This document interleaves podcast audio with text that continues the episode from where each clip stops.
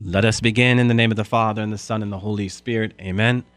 Our Father, who art in heaven, hallowed be thy name. Thy kingdom come, thy will be done on earth as it is in heaven. Give us this day our daily bread, and forgive us our trespasses, as we forgive those who trespass against us. And lead us not into temptation but deliver us from evil. Amen. In the name of the Father, and the Son, and the Holy Spirit. Amen. Well, welcome to another edition of Seeds of Truth. This is your host, Joe Hollcraft, coming to you from KKXX Studios, Chico Life Radio 104.5 FM and AM 930. It is great to be with you another Thursday evening where we have the opportunity to reflect into this ever popular topic of theology of the body. And if you're out there listening in uh, the countries of Brazil, Italy, England, Spain, um, Australia, we welcome you. It is an honor that you are taking time out of your schedule to uh, listen to us here in this studio in the friendly confines of Chico, California, Northern California, to talk the stuff of theology of the body. And I will do so with uh, Ivan Mora and Chris Seibert this evening. So, guys, it is great to have you with me this evening. Hey, Joe, thanks for having us back. Thanks for having us back. Okay, so Let's see here. We are beginning a study on chapter three, so which means uh, which means that we have concluded our study on um, encountering uh, God, who is love, and chapter two, which was about distinguishing between true love and counterfeit love. What are we about here in chapter three? Well, a closer examination of body and soul. You know, last week I had the opportunity to talk about uh, the distinctions between you know, love and lust. We were talking about love making versus lust making. Ultimately, how we are to look at the opposite sex, just not for their sexual values, but for their whole person, which is to appreciate then body and soul. Okay, that we are just not uh, the physical, we are just not the flesh. And in many ways, this is what drives all of theology of the body. You've heard me say in the past that when you talk about theology of the body, uh, there is another work uh, that comes to us from John Paul II, Love and Responsibility, from which he really engages the question of the body and the soul. Now, we are in Benedict's work, okay, uh, that Christopher West reflects upon.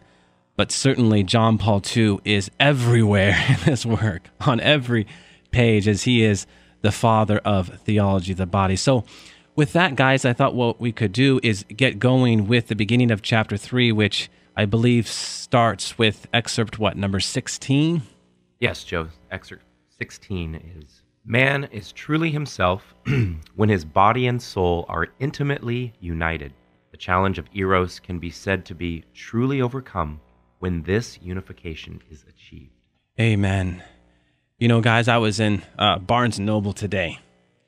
And uh, when we talk about religion, certainly many people think of not the body, but the spirit, spirituality. I was sitting down in the cafe, I looked over to my right, and I saw a book by Sam Harris, Spirituality Without Religion. Okay, so now we've inverted religion equaling spirituality to spirituality without religion.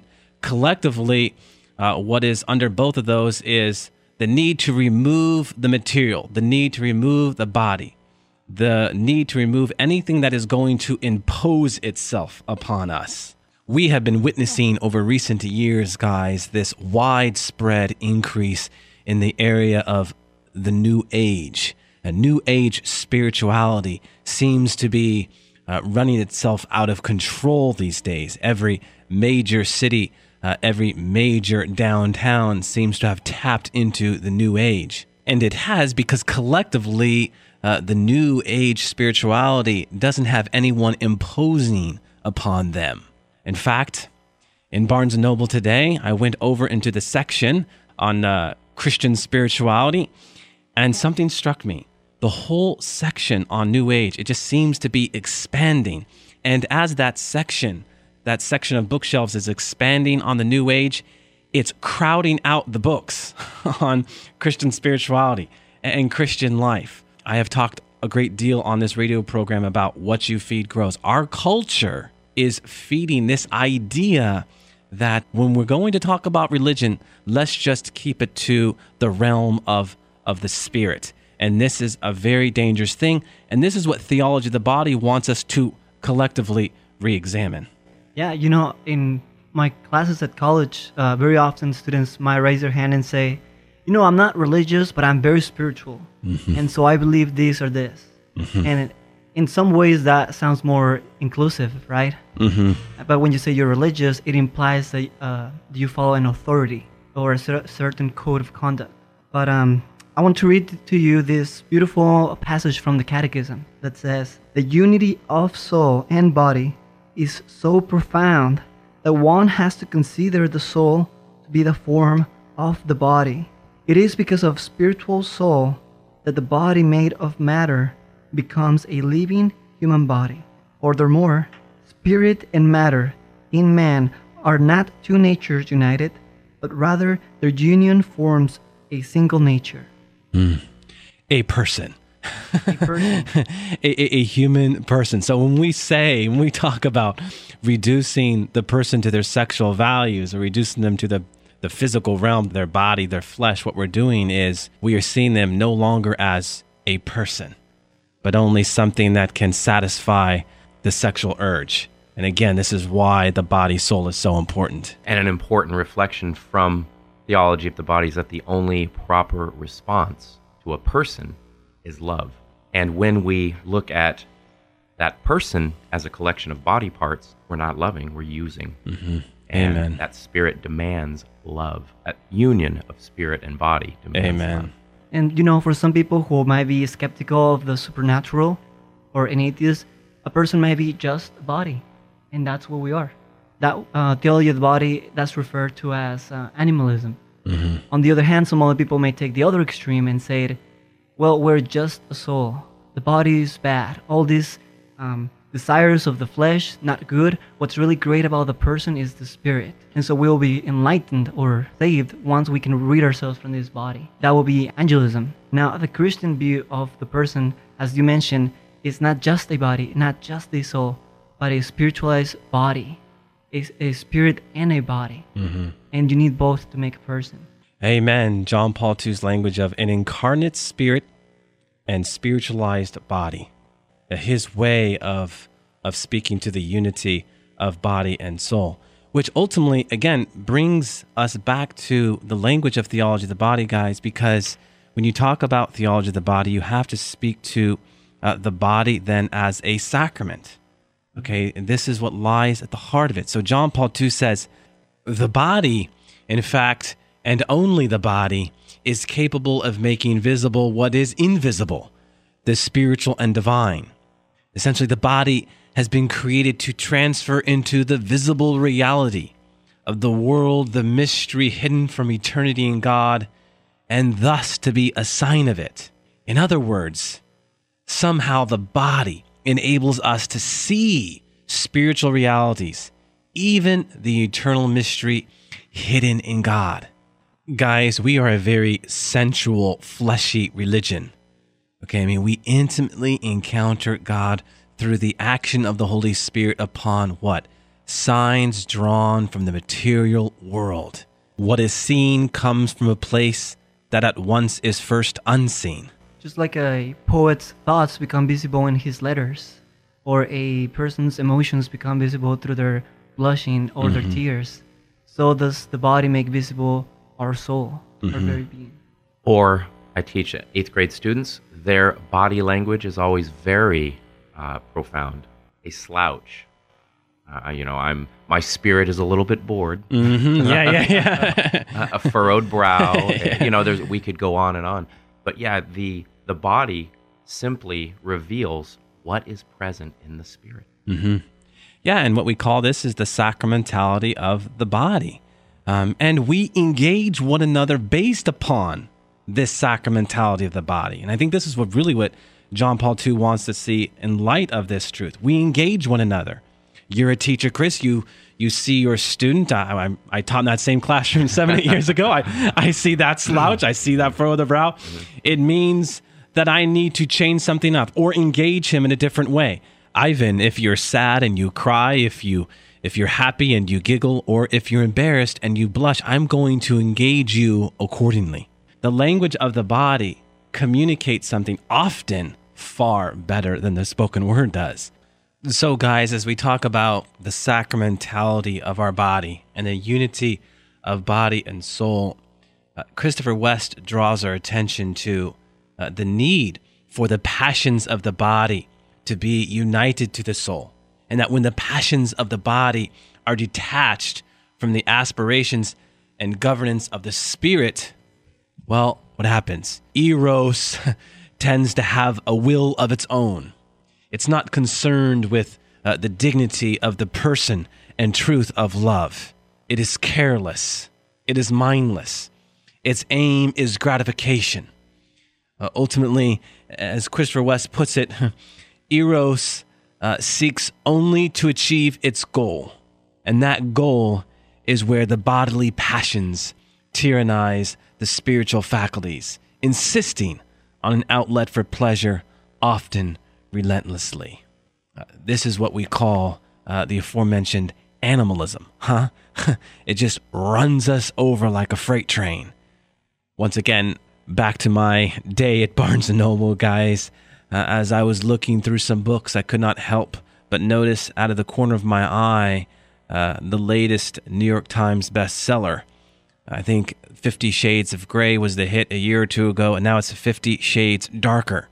Um, I know that there was a petition out to get uh, the movie version of Fifty Shades of Grey out from our local movie theater. So I was kind of curious. Okay, what is this all about? I, I've heard of it. I read a little bit about it, but I'm gonna comb through some of these pages.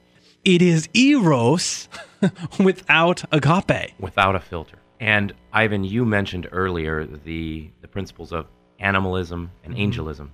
We are smack dab in the middle of an animalistic culture that denies, well, well, enhances the body to the denial of of the spirit. Everywhere we look, we have this carnality that just seems to come at us. And as you were speaking about people wanting to be more spiritual, not really realizing that what that means, I think it's a it's a knee jerk reaction against this carnality and this constant barrage of flesh Oh, yes. that's everywhere. You know, whether you're walking down the street or you go online and you can't avoid it. It's you know, it's everywhere.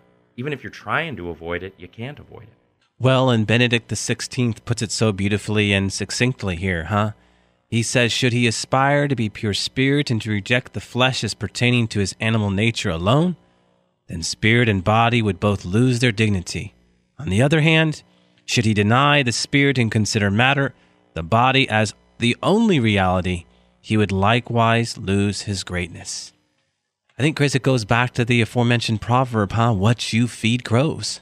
The more you spend time with the material good, the more you spend time with uh, uh, accentuating the flesh in, in what you wear and how you dress and all these things, that knee jerk reaction is it's our nature. it's our nature responding to what we have been feeding.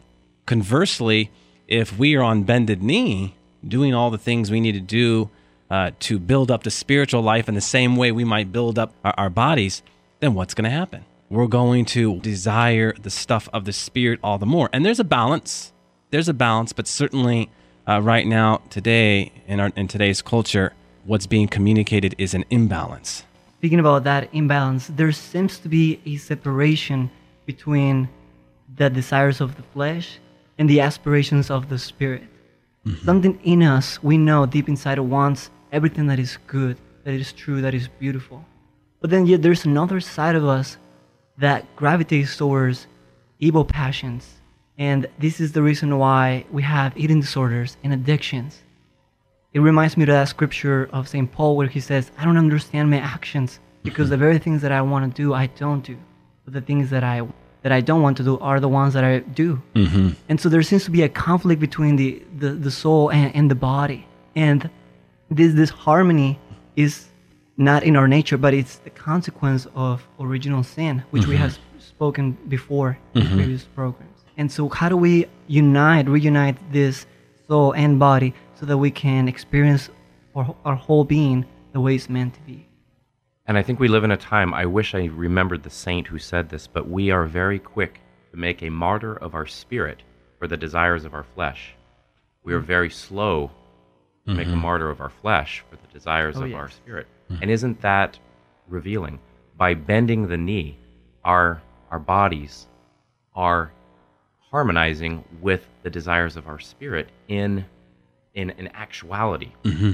You know, mm-hmm. So that's a that's a great metaphor for us in in talking about these mm-hmm. things. And we have to remember that as Christians, we don't strive to repress our desires of our flesh. We don't strive to feed only the spirit. We want an integration of both body and soul, mm-hmm. which is made possible not through a thing, not through a 12 step process, but through a person mm-hmm. because of Christ.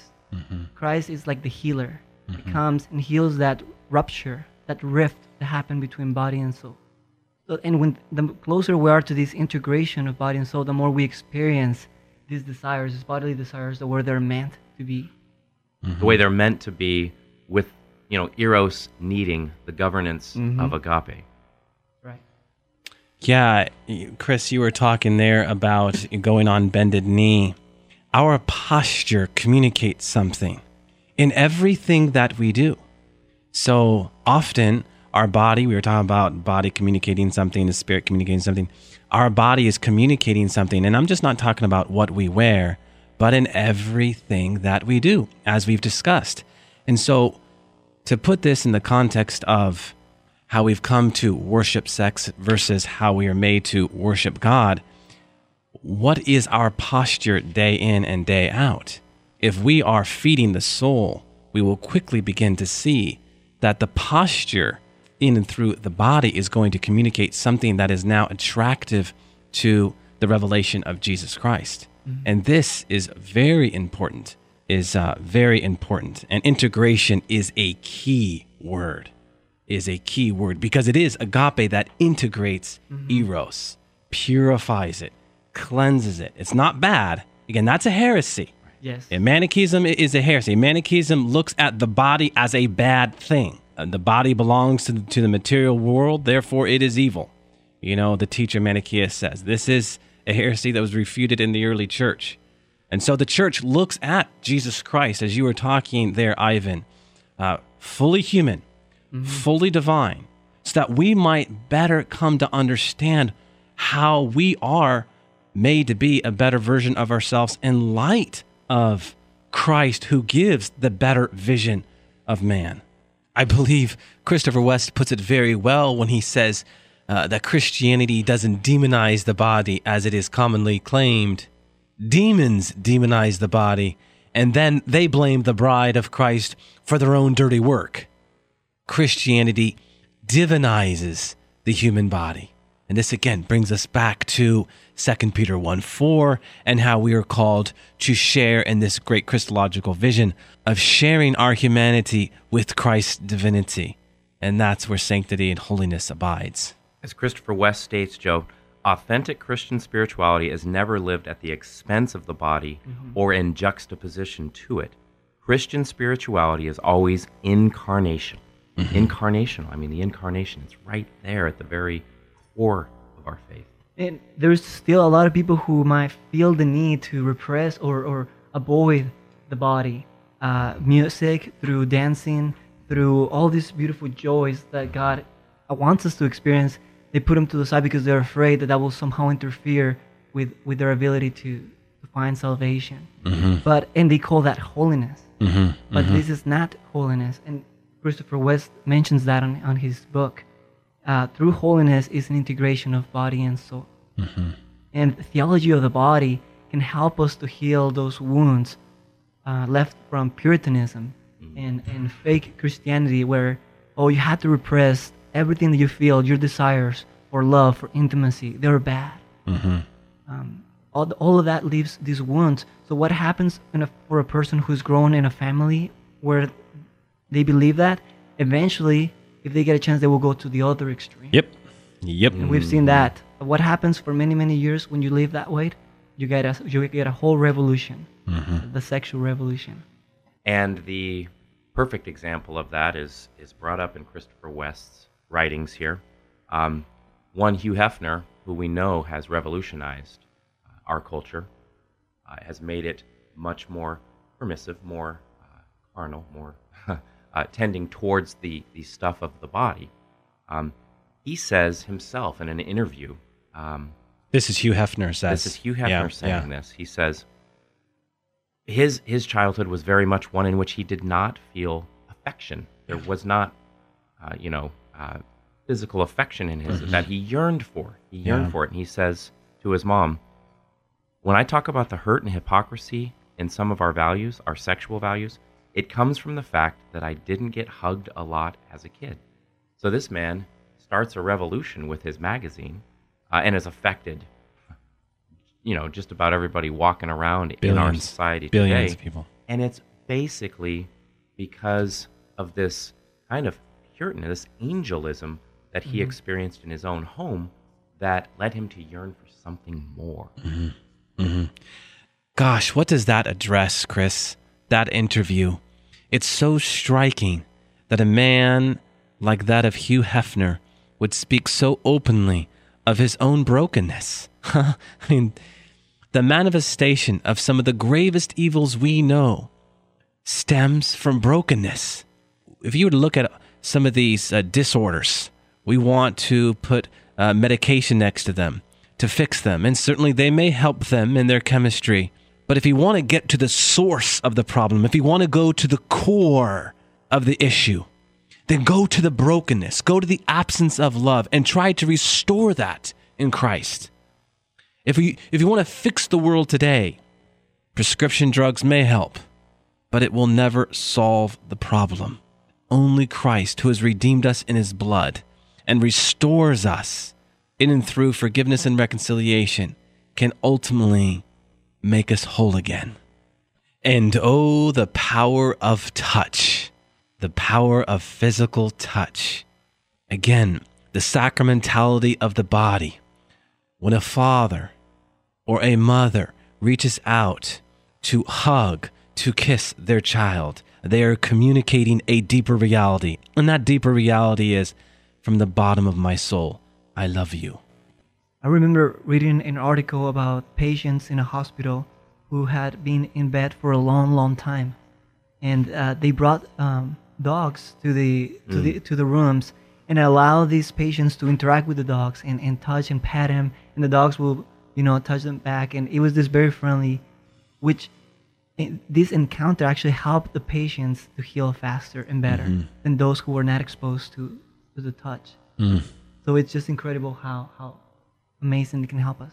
Yeah. And it's interesting how we're talking about our sexuality, but so many um, just the physical part of our being comes to mind because I'm I'm picturing in my mind a beautiful reflection on what you just said in a uh, documentary about Mother Teresa, where there's this baby, an orphan in the middle of a war zone, and it's literally convulsing, you know, without any control over its its physical body. It's probably about three or baby boy about three or four.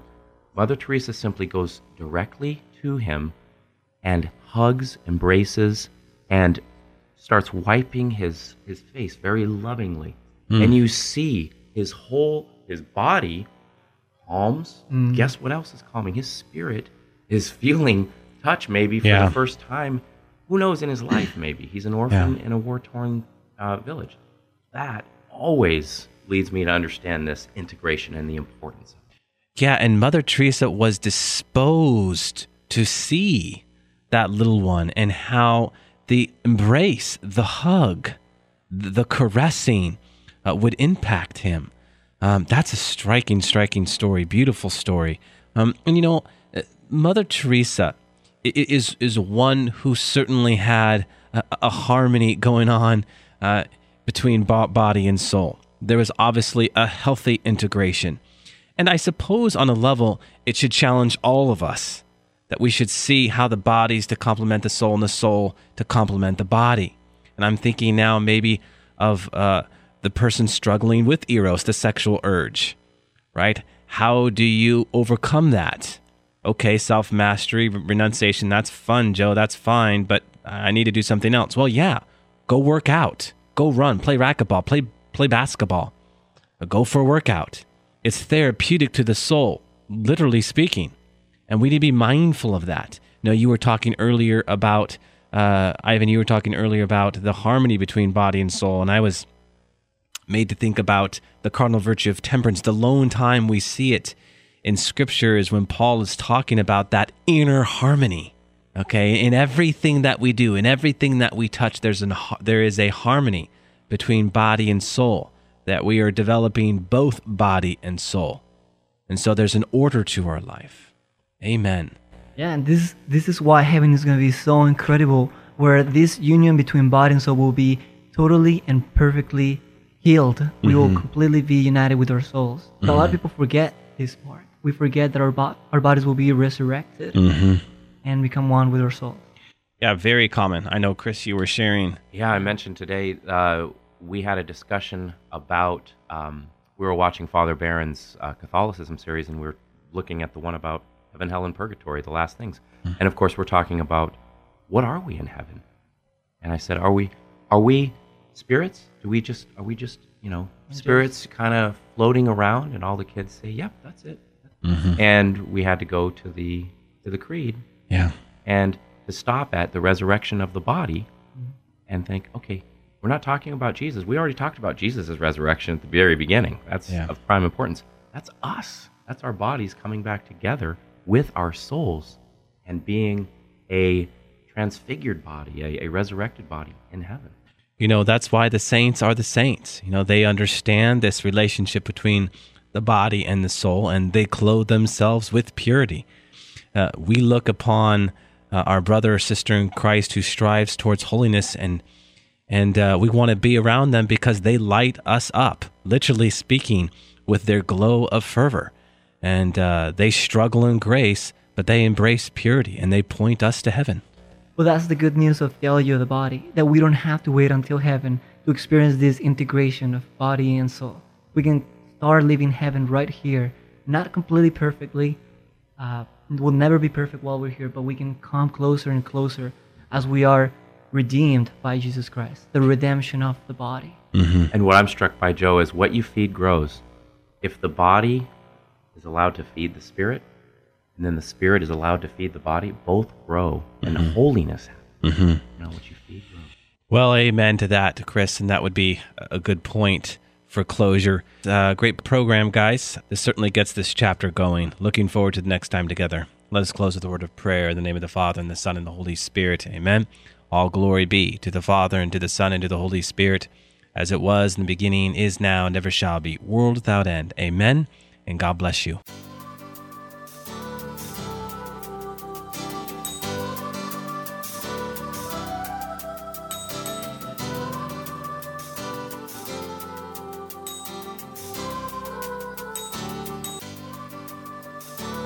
Thanks for listening to Seeds of Truth, heard every evening, Monday through Friday at 6:30 p.m. If you'd like to hear this program or find out how you can help support Seeds of Truth, the website is joeholcraft.org.